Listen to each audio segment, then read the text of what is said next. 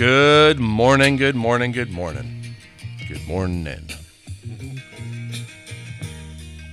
Oh man, I'm tired. All I want to do is just snuggle in bed. I have nice sheets, nice bed, nice pillows. When it starts getting cooler out, oh man, just mmm. It's the small things. but I hope you had a great weekend this this uh, last weekend.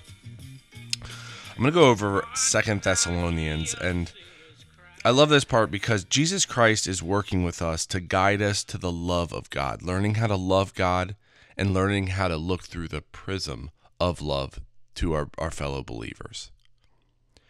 If you go to chapter 3, verse 1, it says, Finally, brethren, pray for us that the word of Christ may run or have free course and be glorified or triumph gloriously, even as it is with you. they were praying that those people that were that that were being uh, spoken to about Jesus Christ would believe it. That He is the end of the law, and that through Him, through believing in the name of Jesus Christ, is access to God. Verse 2 And that we may be delivered or snatched from unreasonable and wicked or ill natured men, for all men have not the faith. I, it's just important to kind of recognize who you hang out with because their actions around you will affect you. I'm not saying don't hang out with with anybody that doesn't believe. That's that's definitely not what I'm saying, but be careful who you hang out with and what type of effect they're having on your life.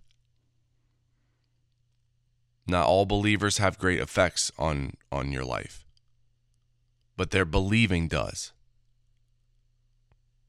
if you surround yourself with or if you're around people who actually have a relationship with God, it's a good thing.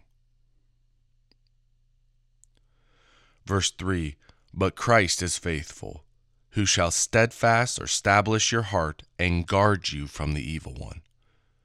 It's Jesus Christ and his words that guard you from the evil one. if you have any questions about that, you go to the Gospels and you read it.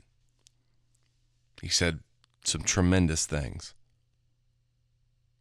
But he is in position to guard you. Verse 4 And we have confidence or faith remaining within Christ on account of you, that ye both do and will do the things which we charge you. And the, and the, the Lord or the Lord Christ guide your hearts with motion to the end of the love of God and into the patience as waiting of Christ.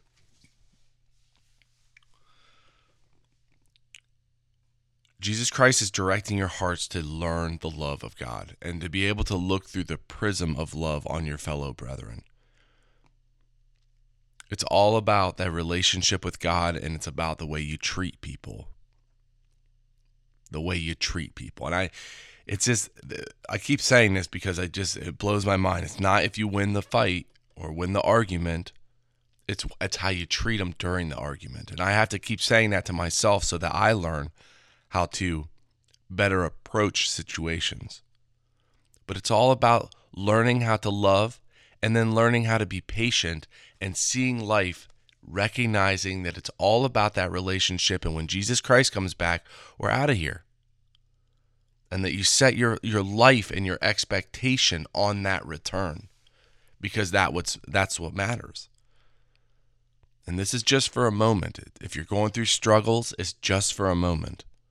You're going through a good time, enjoy it. Enjoy as much as you can every single day.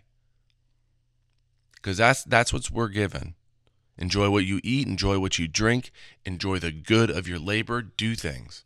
Do the things you want to do. And God will always protect you. Have a great day today. Pray to God in the name of Jesus Christ, always lifting it up in the name of Jesus Christ. And I will talk to you tomorrow hear the sailors cry. Smell the sea and feel the sky. Well, Heavenly Father, I thank you so much for everything you do for us. I pray for today. I pray for these chairs that your hand is in this and that I can accomplish what needs to get accomplished, that they turn out beautifully and um, that we can just move forward and get everything done that needs to get done. I thank you that you give us the opportunity to go to you and um, for the sacrifice Jesus Christ did for us that we can just live the way we live with liberty. I thank you for my family. I thank you and pray for this country that you um, do whatever needs to, to, you do whatever needs to get done. I thank you from the little ones and that you continually protect them. And I ask for each and every one of your believers that if there's anything I need to ask, you put that on my heart and that you just protect those that need it. And I lift that up to you in the name of my Lord and Savior, Christ Jesus.